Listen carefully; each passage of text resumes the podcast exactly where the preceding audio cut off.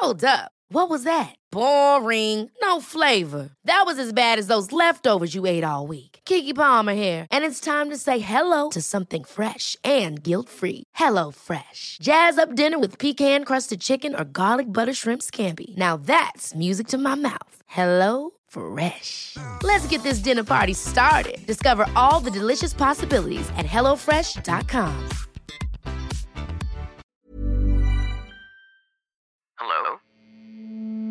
Hello? Podcast Network Asia. Halo, sekarang podcast Dosis Katalis sudah menjadi bagian dari podcast Network Asia. Untuk lebih lengkapnya, kamu bisa lihat di sosial media PNA. Dan gak ketinggalan juga didukung oleh Podmetrics. Jika kamu mau monetisasi podcast kamu, bisa langsung aja cek ke podmetrics.com. Assalamualaikum warahmatullahi wabarakatuh. Kembali lagi bersama saya Denta. Dan ini adalah podcast Dosis Katalis. Bismillahirrahmanirrahim. Kembali lagi bersama saya. Setelah minggu lalu nggak sempat rekaman, ya nggak sempat ya, iya nggak sempat. Satu dan lain hal, uh, terutama karena kesibukan. Alhamdulillah sih ya, masih diberikan, saya masih diberikan kesempatan untuk sibuk, masih diberikan kesehatan, masih diberikan kekuatan, sehingga bisa menjalani hari, ya kan, bisa merasakan sibuk. Gitu. Semoga teman-teman juga kayak gitu ya, yang dengerin bisa punya kekuatan, bisa diberikan nikmat rezeki dalam hal kesehatan, diberikan kelapangan juga, biar bisa uh, menikmati kesibukannya sehari-hari. Karena bagaimanapun juga sibuk itu menjadi salah satu apa ya, salah satu kekuatan kita juga ya, salah satu nikmat kita juga. Kalau nggak sibuk, ya kalau nggak ah, karena sakit ya, karena nggak um, punya apa ya, nggak punya kelapangan waktu, kelapangan energi, kelapangan pikiran, jadinya juga berat juga gitu loh. Dan mungkin akhir-akhir ini beberapa dari teman-teman kita juga ya um, mendapatkan berita atau mendapatkan kabar misalnya teman ada yang sakit atau teman atau saudara ada yang mendapatkan cobaan gitu um, ya kita doakan biar diberikan yang terbaik kalau saya sih yang akhir-akhir ini kabar yang cukup mengagetkan kan kalau teman-teman tuh cukup aktif di media sosial Twitter ya ada Mas Pinot ya yang sedang diberikan cobaan sakit ya di negeri yang jauh tuh dari Indonesia. Saya sebenarnya nggak kenal Mas Pino secara personal, kenalnya cuma dari Twitter aja melihat cuitan-cuitan dan karya-karya beliau yang sangat inspiratif. Bahkan saya juga salah satu apa ya yang mengagumi beliau juga dan belajar banyak hal dari interaksi beliau dengan follower-followernya. Jadi sedikit banyak persona dan style saya itu sebenarnya agak terpengaruh oleh Mas Pinot ini dan tentunya ya sedih juga gitu atau ya uh, cobaan yang sedang dialami. Jadi saya pengen ngajak teman-teman juga untuk mendoakan Mas Pinot dan sekeluarga. Semoga bisa diberikan uh, kondisi yang terbaik ya, dilapangkan juga energinya, dilapangkan juga gitu. Hatinya, pikirannya untuk bisa menerima ini dengan baik dan uh, semoga cobaan yang dihadapi bisa menjadi pelebur dosa. Amin ya rabbal alamin. Dan semua juga nih kalau teman-teman yang lagi dengerin juga lagi lagi sedang menghadapi cobaan, lagi sedang lagi sedang tidak lapang, lagi sedang sakit, apa pun itu kita sama-sama saling mendoakan gitu ya.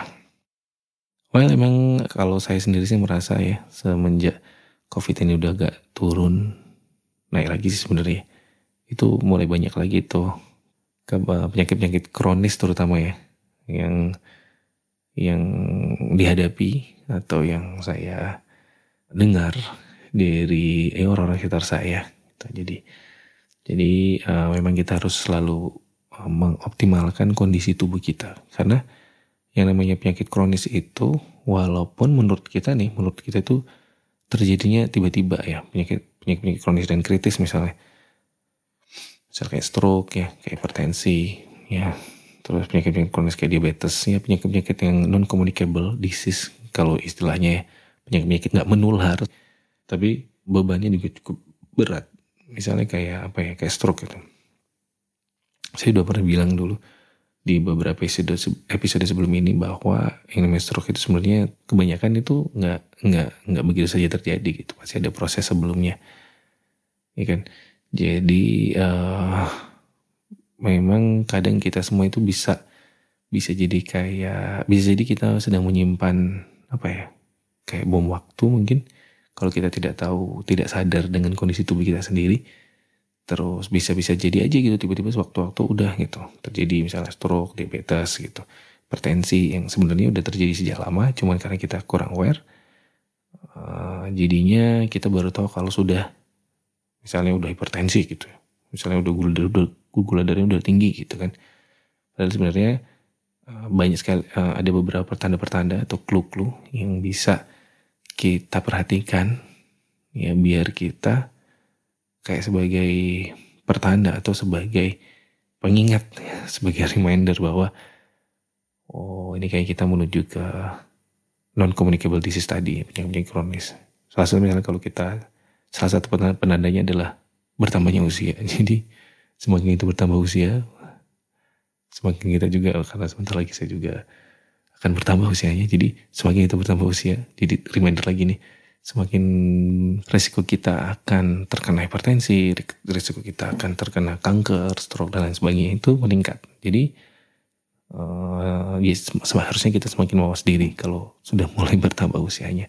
Tapi kan kalau bertambah usia itu kan nggak bisa di itu ya, nggak bisa di apa ya, nggak bisa dikontrol, nggak bisa diatur. Yang namanya usia kita selalu akan bertambah secara otomatis itu kita we never get any younger sebenarnya kan day by day Terus sebenarnya kalau variabel-variabel atau faktor-faktor risiko yang tidak bisa kita kontrol lainnya itu kayak apa ya? Kayak genetik atau faktor keturunan, predisposisi atau bakat. Itu kan kita juga bisa terlahir dengan bakat-bakat punya hipertensi, bakat-bakat punya kanker gitu kan.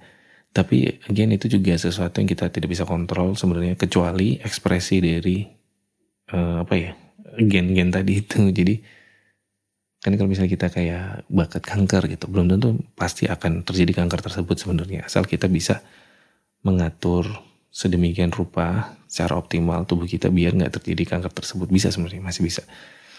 Walaupun secara bakat emang nggak bisa dikontrol ya itu memang kita kayak gifted gitu terlahir dengan dengan bakat tersebut Terus ada variabel lain yang tidak bisa kita kontrol kalau untuk faktor risiko misalnya kayak jenis kelamin gitu kan laki-laki misalnya lebih berisiko atau perempuan lebih berisiko untuk terkena penyakit tertentu gitu misalnya. Itu juga kan tidak bisa kita kontrol ya.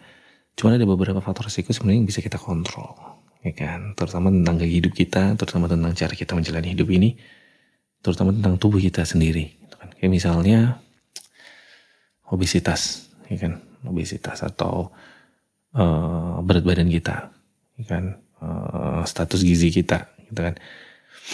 Ketika kita berlebihan berat badannya, ketika kita obes itu atau ketika BMI atau indeks massa tubuh kita di atas rata-rata, ya, dia sudah termasuk kategori obes, itu berarti uh, kita akan lebih tinggi resikonya untuk terkena uh, banyak penyakit, ya, terutama yang non communicable disease tadi, seperti penyakit uh, metabolik ya penyakit jantung pembuluh darah uh, penyakit saraf ya, banyak lah gitu kan. Karena misalnya kita bicara soal penumpukan lemak deh ya obes itu kan terjadi karena uh, lemak kita ditumpuk ya.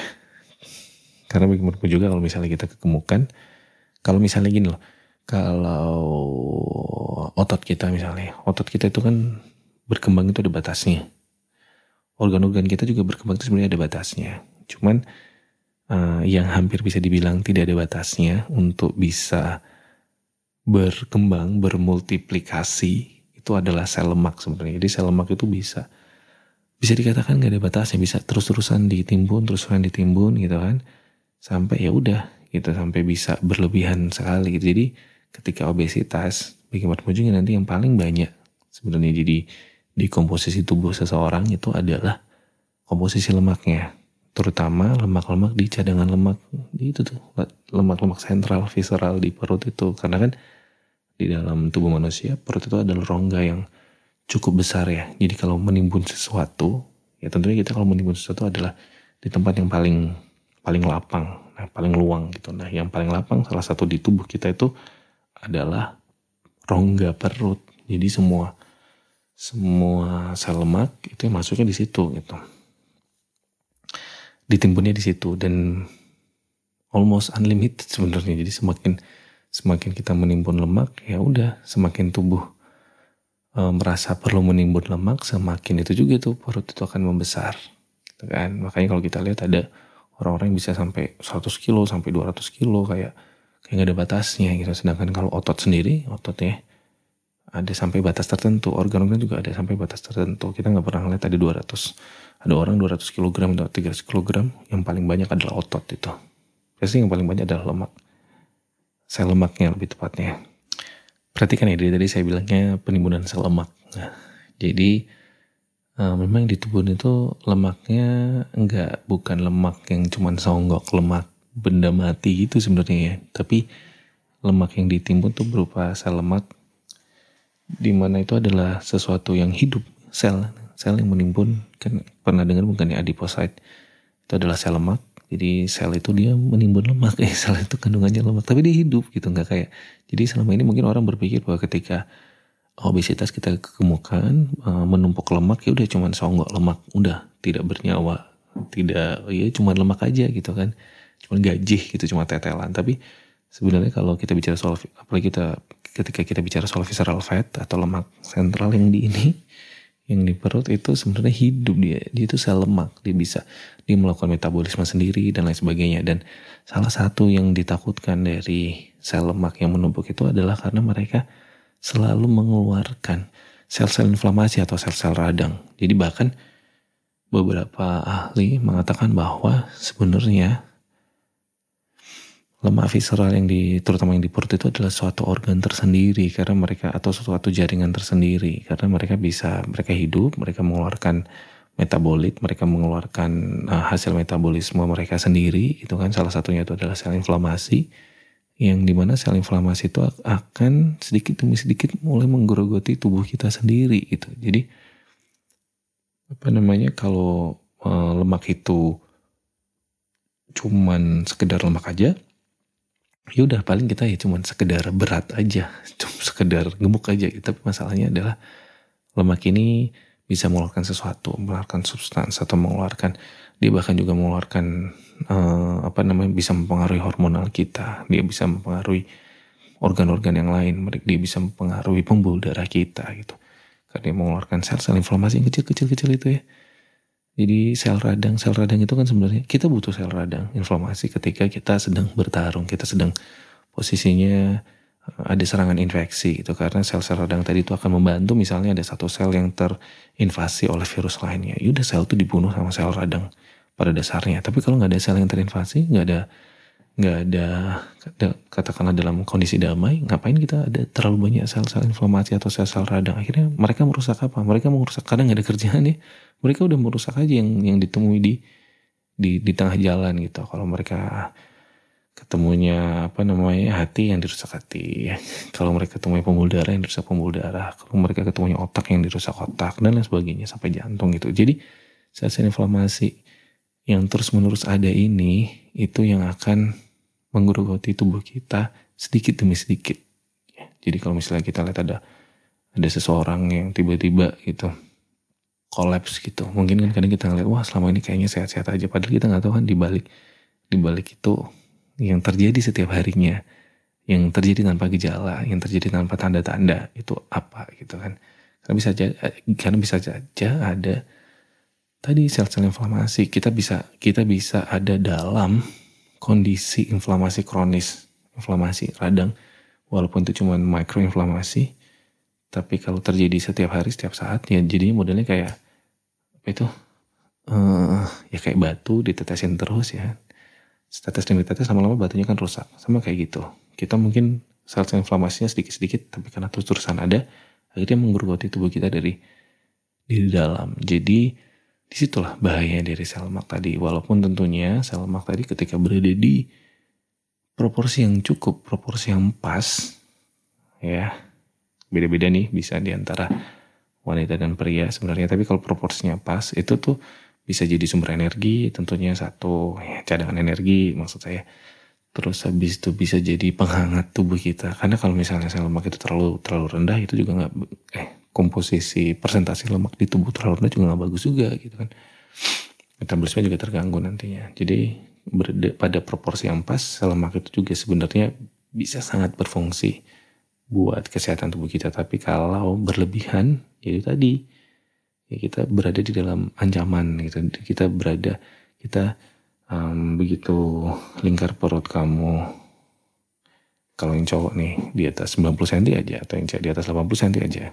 Berarti kan lemaknya banyak tuh di perut. Nah tuh kita udah kayak apa ya kayak membawa masalah membawa bom waktu sebenarnya. Jadi kita harus agak sedikit lebih care dengan dengan dengan dengan sel lemak ini dengan lingkar perut kita. Di banyak episode dosis katolik kan sebenarnya saya sudah ngomong ini bahas ya gimana cara kita bisa uh, mendapatkan berat badan ideal, gimana cara kita bisa menurunkan lemak itu segala macam. Dan memang beberapa ya banyak dari pendengar saya juga uh, mempraktekkannya tentu saja. Ada yang ada yang berhasil ya banyak juga yang sampai DM saya terus email saya bilang wah terima kasih dokter bla bla bla bla berhasil menurunkan berat badan, rasanya lebih ringan dan lain sebagainya. Tapi banyak juga yang eh, nggak uh, berhasil. Banyak juga yang dok saya udah intermittent fasting tapi kenapa gini-gini aja. Saya udah olahraga nih tapi kok berat badan saya malah naik. Saya sudah saya sudah defisit kalori tapi kenapa malah malah tambah gemuk. Uh, sempat turun berat badan sedikit tapi itu gemuk lagi gitu. Kayak rebound gitu kayak mantul gitu. Kenapa? Apa yang terjadi? Apa yang salah dengan tubuh saya? Apakah saya tidak ditakdirkan untuk diet? Atau apakah saya tidak ditakdirkan untuk olahraga? Well ya itu yang akan kita bahas sebenarnya di episode kali ini gitu ya. Oke yang pertama saya mau kasih tahu dulu alasan uh, kenapa sulit sekali turun berat badan buat kamu yang cuman sekedar sebatas ya sebatas uh, diet, ya kan? Mencoba untuk defisit kalori. Nah, itu yang sebenarnya yang paling banyak itu di di sini nih mencoba untuk mengurangi kalori di bawah kalori yang di jadi kalori yang dibutuhkan setiap hari itu berapa diperkirakan kan dikira-kira terus habis itu makannya di bawahnya itu gitu kan. Nah, misalnya setelah diperkirakan kalori yang dihabiskan setiap hari itu 2000 kalori misalnya. Di, ya diperkirakan lah gitu kan. Ada tuh kalkulator dan lain sebagainya. Diperkirakan setiap hari butuh 2000 kalori. Oke okay, berarti kalau misalnya uh, harusnya makannya di bawah itu misalnya katakanlah makannya 1500 kalori. Dengan harapan minus 500 kalori ini defisit kalori tadi bisa lama-lama terbakar dengan sendirinya. Ya terus karena minus tadi jadinya jadinya dikit uh, makin lama makin uh, turun berat badannya. Well itu akan berhasil turut eh, bukan berhasil akan bekerja terutama di awal-awal sebenarnya. Jadi di awal-awal kalau yang defisit kalori itu pasti hampir pasti akan akan turun sebenarnya berat badannya. Apalagi kalau perkiraan kalorinya cukup presisi itu kan. Presisi salam presisi. Uh, pokoknya cukup cukup uh, cukup apa namanya ya cukup optimal perkiraan ini tadi. Jadi kalau udah defisit kalori katakanlah makan 1500 awal-awal juga pasti akan turun tuh berat badan. Cuman ketika mencapai berat badan tertentu tiba-tiba stuck dan bisa makin gemuk malah. Malah makannya jadi habisnya jadi makin banyak lagi gitu. Kenapa begitu bisa terjadi ya? Um, kayaknya saya pernah bilang ya bahwa tubuh kita itu membakar kalori itu sebenarnya nggak kayak tidak seperti nggak matematis. Ya, jadi kalau pembakaran kalori yang diperkiraan itu, estimasi itu ya misalnya 2000 kalori, tubuh bukan berarti akan selalu setiap saat, setiap hari butuhnya 2000 kalori. Ya kan? Ingat, tubuh kita cerdas. Jadi kalau misalnya kita kita butuh 2000 kalori, terus habis itu kita cuma makan 1500 kalori, apa yang akan dilakukan tubuh? Ya tentunya tubuh akan menyesuaikan. Sama kayak kamu kalau misalnya setiap bulan ya setiap bulan kamu butuh misalnya setiap bulan butuh buat kehidupan sehari-hari gitu ya 10 juta nih ya kan 10 juta nih. Terus habis itu tiba-tiba kamu gajinya yang awalnya 15 juta setiap bulan turun menjadi tujuh setengah juta atau turun jadi 5 juta itu. Ya, karena satu dan satu dan lain hal turun jadi 5 juta. Apakah kamu akan mempertahankan gaya hidupmu di 10 juta rupiah tentu tidak ya teman-teman sama kayak tubuh mirip-mirip lah mirip-mirip tubuh juga kayak gitu kalau misalnya kita awalnya butuh 2000 kalori setiap hari tapi kita cuma diberikan 1500 kalori tubuh yang gak mau rugi lah ya Ingat ya, saya selalu bilang bahwa di zaman dulu kala, di masa-masa prasejarah, nenek moyang kita itu sangat trauma dengan namanya kelaparan panjang. Jadi tubuh sudah bisa menyesuaikan kalori yang dibutuhkan setiap harinya. Kalau kita uh, sebelumnya butuh 2000 kalori, dan terus kita tiba-tiba secara konsisten hanya makan 1500 kalori setiap harinya, ya tubuh tinggal menyesuaikan aja. Dia tinggal, uh, apa tadi, dia tinggal menurunkan kalori harian yang dibutuhkan, menurunkan, memperlambat metabolismenya. Ya, jadi memperlambat kerja uh, pembakaran pembakaran energi dan lain sebagainya. Jadi di bawah 1500. Katakanlah 1250. Jadi yang awalnya kita perkirakan itu adalah defisit kalori minus 500 ya. Pada satu sisi ketika kita terus-terusan 1500 tubuh bisa menurunkan uh, metabolismenya kebutuhan kalori menjadi 1250 ya. Jadinya kita malah defisit kalori eh defisit. Kelebihan kalori 250 kalori setiap hari. Bisa kayak gitu ya. 250 kalori ini tadi buat apa? Ya akhirnya karena ekses dijadikan lemak. Seperti itu nggak jadi nggak matematis ya. Kecuali kita setiap hari bisa bisa apa namanya? Bisa mengukur metabolisme kita habis berapa. Ya kan? Tapi agak nggak mungkin kan kan ada tuh kita bisa tuh kalau settingnya rumah sakit kita bisa tahu uh, dengan beberapa alat tertentu ya kan kita bisa tahu kebutuhan kalori tiap hari itu sebenarnya kita membakar berapa jadi mungkin kita bisa uh, selalu berada pada kondisi defisit kalori ya mungkin ya tapi yang jelas adalah itu sangat complicated dan sangat sulit untuk selalu berada pada defisit kalori sebenarnya. Karena tubuh itu bisa menyesuaikan dengan dengan mudah dengan gampang. Ya jadi kalau kita cuma asal defisit kalori itu malah cuma akan membuat tubuh kita lapar. Dan tubuh kita jadi turun metabolismenya. Ya tidak tidak itu lagi jadi uh, mesinnya jadi tidak segarang dulu lagi karena diturunkan ya. Dalam mode hemat energi kayak mode kalau misalnya kamu punya di smartphone kita atau kalau punya iPhone kan tiba-tiba kalau misalnya uh, energinya sudah rendah kan jadi ada low energy mode ya low power mode kalau nggak salah jadi mode hemat energi. Ya udah kayak gitu kita kalau terus-terusan berada pada uh, defisit kalori ya yang asal-asalan tadi tubuh kita juga tiba-tiba jadi mode hemat energi. Jadi kita nggak terlalu fokus lagi ya kan kita ngantukan dan lain sebagainya. Nah, dan pada satu sisi justru nanti akan jadi rebound karena sebenarnya tubuh kita tidak suka dengan nama namanya defisit defisit kalori kalau misalnya di diandai-andaikan lagi uh, memaksa tubuh untuk selalu defisit kalori itu tuh sama kayak kita nahan napas. Pada suatu saat nanti awal-awal mungkin kita bisa nahan napas, tapi sampai seberapa jauh kita bisa defisit kalori, tentunya nanti akan rebound lagi. Makanya beberapa orang ketika defisit kalori awal-awalnya turun turun turun turun, tapi itu stuck turun berat badan, padahal belum sampai ke berat badan ideal ya. Turun, stuck, terus habis itu malah naik, rebound lagi.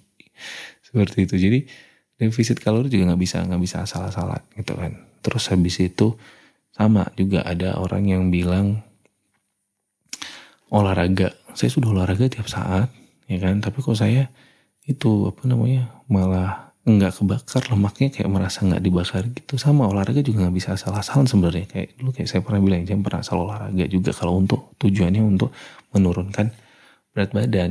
Karena sama tubuh juga sama, tubuh juga itu bisa menyesuaikan diri ya. Jadi kadang kalau tubuh kita sudah terlalu kita udah terlalu over training gitu ya nggak jelas olahraganya mau kayak mana hmm, olahraga kok satu jam dua jam ya sangat sebenarnya nggak nggak nggak diperlukan. Karena kita bukan atlet ya olahraga dua jam itu nggak nggak uh, working out dua jam satu jam itu bahkan terlalu lama. Jadi kalau udah kayak gitu nanti tubuh juga sama tubuh juga akan menurunkan menurunkan metabolisme sebenarnya juga bisa gitu. Bahkan nanti akhirnya setelah karena kelamaan latihan ujung-ujungnya kelamaan juga tidurnya ya kan? Jadi jadi jadi menumpuk lemak lagi jadinya gitu loh. Jadi uh, jadi kita olahraga juga bisa asal jadi kalau olahraga kita harus pastikan um, oh iya ini kita jadi keinget tes soal olahraga di bagian tadi di bagian defisit defisit kalori. Kenapa itu juga tidak bisa optimal untuk menurunkan berat badan? Karena ketika defisit kalori, ya kan, tubuh cenderung akan membakar, misalnya kita pun uh, minus, ya minus kalorinya, tubuh akan mencoba kan, tubuh kan akan mencari cadangan energi kan. Nah tubuh cenderung akan membakar atau mengurai itu otot kita. Ya, kan? otot kita yang sudah tipis tadi semakin terurai karena butuh energi ya, di di breakdown protein dari otot untuk jadikan energi. Uh, lemaknya gimana? Ya lemaknya the fat is very precious for our body ya. Jadi dia dipakai itu nanti-nanti gitu. Uh, malah cenderung ditumpuk balik. Jadi makanya kalau misalnya kondisinya adalah komposisi otot kita tidak terlalu bagus di tubuh, ya tidak terlalu muskular sebenarnya. Ih, mungkin ya nggak berotot-otot banget juga sih, tapi misalnya ototnya terlalu tipis, itu jadinya agak lebih sulit kalau untuk menurunkan berat badan. Karena apa? Karena tubuh cenderung akan menghabiskan otot terlebih dahulu, ya kan? Nah, lemaknya nggak kebakar. Jadi setiap kali kita makan, tubuh lebih memilih untuk menimbun lemaknya. Semakin kecil otot kita lah, dan semakin besar persentase lemak kita. Padahal kita butuh otot buat apa? Otot itu adalah organ yang sangat sangat sangat bukan boros energi, sangat sangat sangat butuh apa? Yang boros energi sebenarnya salah satu yang paling boros energi. Jadi kita kalau punya otot yang cukup di tubuh kita itu otot akan setiap saat ya akan membakar energi kita, akan membakar lemak kita. Jadi fungsinya olahraga sebenarnya Eh, benefitnya itu nggak kita cari di saat kita olahraga setengah jam satu jam itu. Tapi benefitnya adalah di luarnya. Jadi kalau kita mau membakar lemak pastikan dulu otot kita berada pada komposisi yang pas. Ya kan? Uh, jadi kalau kamu uh, nge-gym ya terus habis itu ototnya kecil tapi kamu uh, jadi fatnya terlalu besar nanti kan kamu kalau di gym kan suka ada tuh Eh, timbangan body komposisi ya. Kamu lihat tuh jadi kalau misalnya ototnya kecil, lemaknya terlalu besar, jangan jangan kebanyakan kayak misalnya bertumbuh pada kardio yang sangat lama. Misalkan ada tuh yang di, di treadmill satu jam. Nah itu kan kamu akan makin wasted itunya apa ototnya. Jadi instead kamu harusnya latihan yang membesarkan otot dulu gitu. Ya tentunya setelah pengkondisian dan lain sebagainya. Makanya saya akan sangat sangat sangat menyarankan untuk uh, ada partner dalam uh, berolahraga terutama kalau di gym ya bisa it's either kamu punya gym buddies atau punya teman yang udah lebih jago atau punya PT atau apa pun itu atau ada arahan dari profesional terutama kalau misalnya kamu obesitas harus ada dalam supervisi profesional jadi bisa lebih lebih bagus. Karena kan nggak mungkin kamu tiba-tiba jarang olahraga sama sekali sebelumnya terus datang terus langsung langsung angkat beban gitu kan nggak mungkin. Jadi biasanya ada conditioning terlebih dahulu. Tapi pada dasarnya pada intinya adalah tujuan utama ketika kamu udah udah terlalu overweight terlalu obesitas gitu kan dan muscle kamu sedikit tujuan utamanya adalah untuk membesarkan muscle tadi kalau ototnya masanya sudah besar sudah cukup tuh dia yang secara otomatis akan terus-terusan membakar lemak yang ada di tubuh jadi seperti itu, ya kan. Uh, itulah yang bikin bikin sulit sebenarnya. Sama sama halnya kalau misalnya ada beberapa yang oh satu lagi, ada beberapa yang sudah sudah olahraga, sudah makan dijaga tapi tidurnya nggak dijaga, istirahatnya nggak dijaga padahal istirahat itu sama-sama pentingnya dengan olahraga dan makan.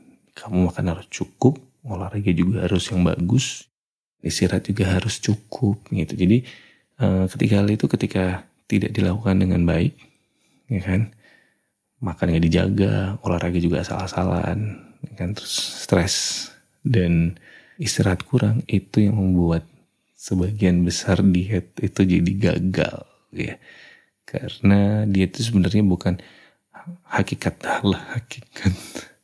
Intisari dari diet itu adalah bukan di masa-masa tertentu atau periode-periode tertentu kita ketika kita makan atau olahraga tapi esensi dari diet itu adalah sepanjang hari itu. Jadi mulai dari bangun ya, sampai tidur bangun lagi ya itu adalah satu proses gitu. Jadi kita nggak bisa pilah-pilah sendiri. Karena kan kalau tubuh kita sebenarnya juga nggak bisa di semuanya itu jadi satu gitu.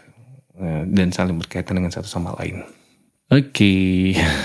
udah udah cukup ya kayaknya untuk yang sebenarnya saya masih mau, mau ngomong beberapa lagi cuma itu nanti saya simpan buat episode selanjutnya ya. Terutama buat yang sering sudah intermittent fasting ya kan? Tapi masih gagal juga gitu. Kenapa? Apakah intermittent fasting tidak tidak bagus? Loh katanya intermittent fasting bagus ya. Nanti saya bicara di episode setelah ini ya tentang kegagalan. Kenapa beberapa orang bisa gagal dalam intermittent fasting? Dan apa hubungannya dengan diet dan olahraganya. Jadi itu ternyata ada juga tuh itunya apa ada yang kurang pas gitu ya. Jadi segitu dulu untuk episode kali ini ya. Semoga teman-teman sekalian bisa sehat-sehat semuanya ya. Ya perhatikan pay attention to your body to our bodies gitu. Karena kadang bukan kadang seringnya pertanda itu udah ada. Ya tubuh kita sudah berkata tubuh kita sudah minta tolong. Tapi kita aja yang memilih untuk tidak mendengarkan atau terlalu sibuk untuk mendengarkan tubuh kita sendiri Anyway, ke, kalau ada pertanyaan seperti biasa, DM saya di Twitter atau Instagram @sdenta atau email di denta@posteo.de. Segitu dulu teman-teman sekalian. Stay safe, stay healthy, and stay sharp. Wassalam.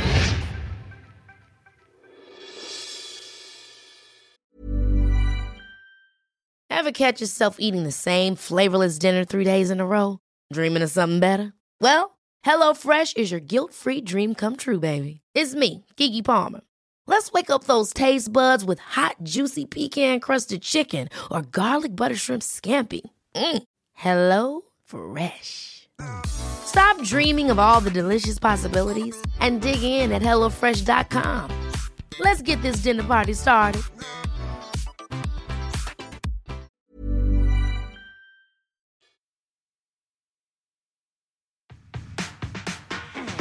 Pandangan dan opini yang disampaikan oleh kreator podcast, host, dan tamu tidak mencerminkan kebijakan resmi dan bagian dari podcast Network Asia. Setiap konten yang disampaikan mereka di dalam podcast adalah opini mereka sendiri dan tidak bermaksud untuk merugikan agama, grup etnik, perkumpulan, organisasi, perusahaan, perorangan, atau siapa pun dan apa pun.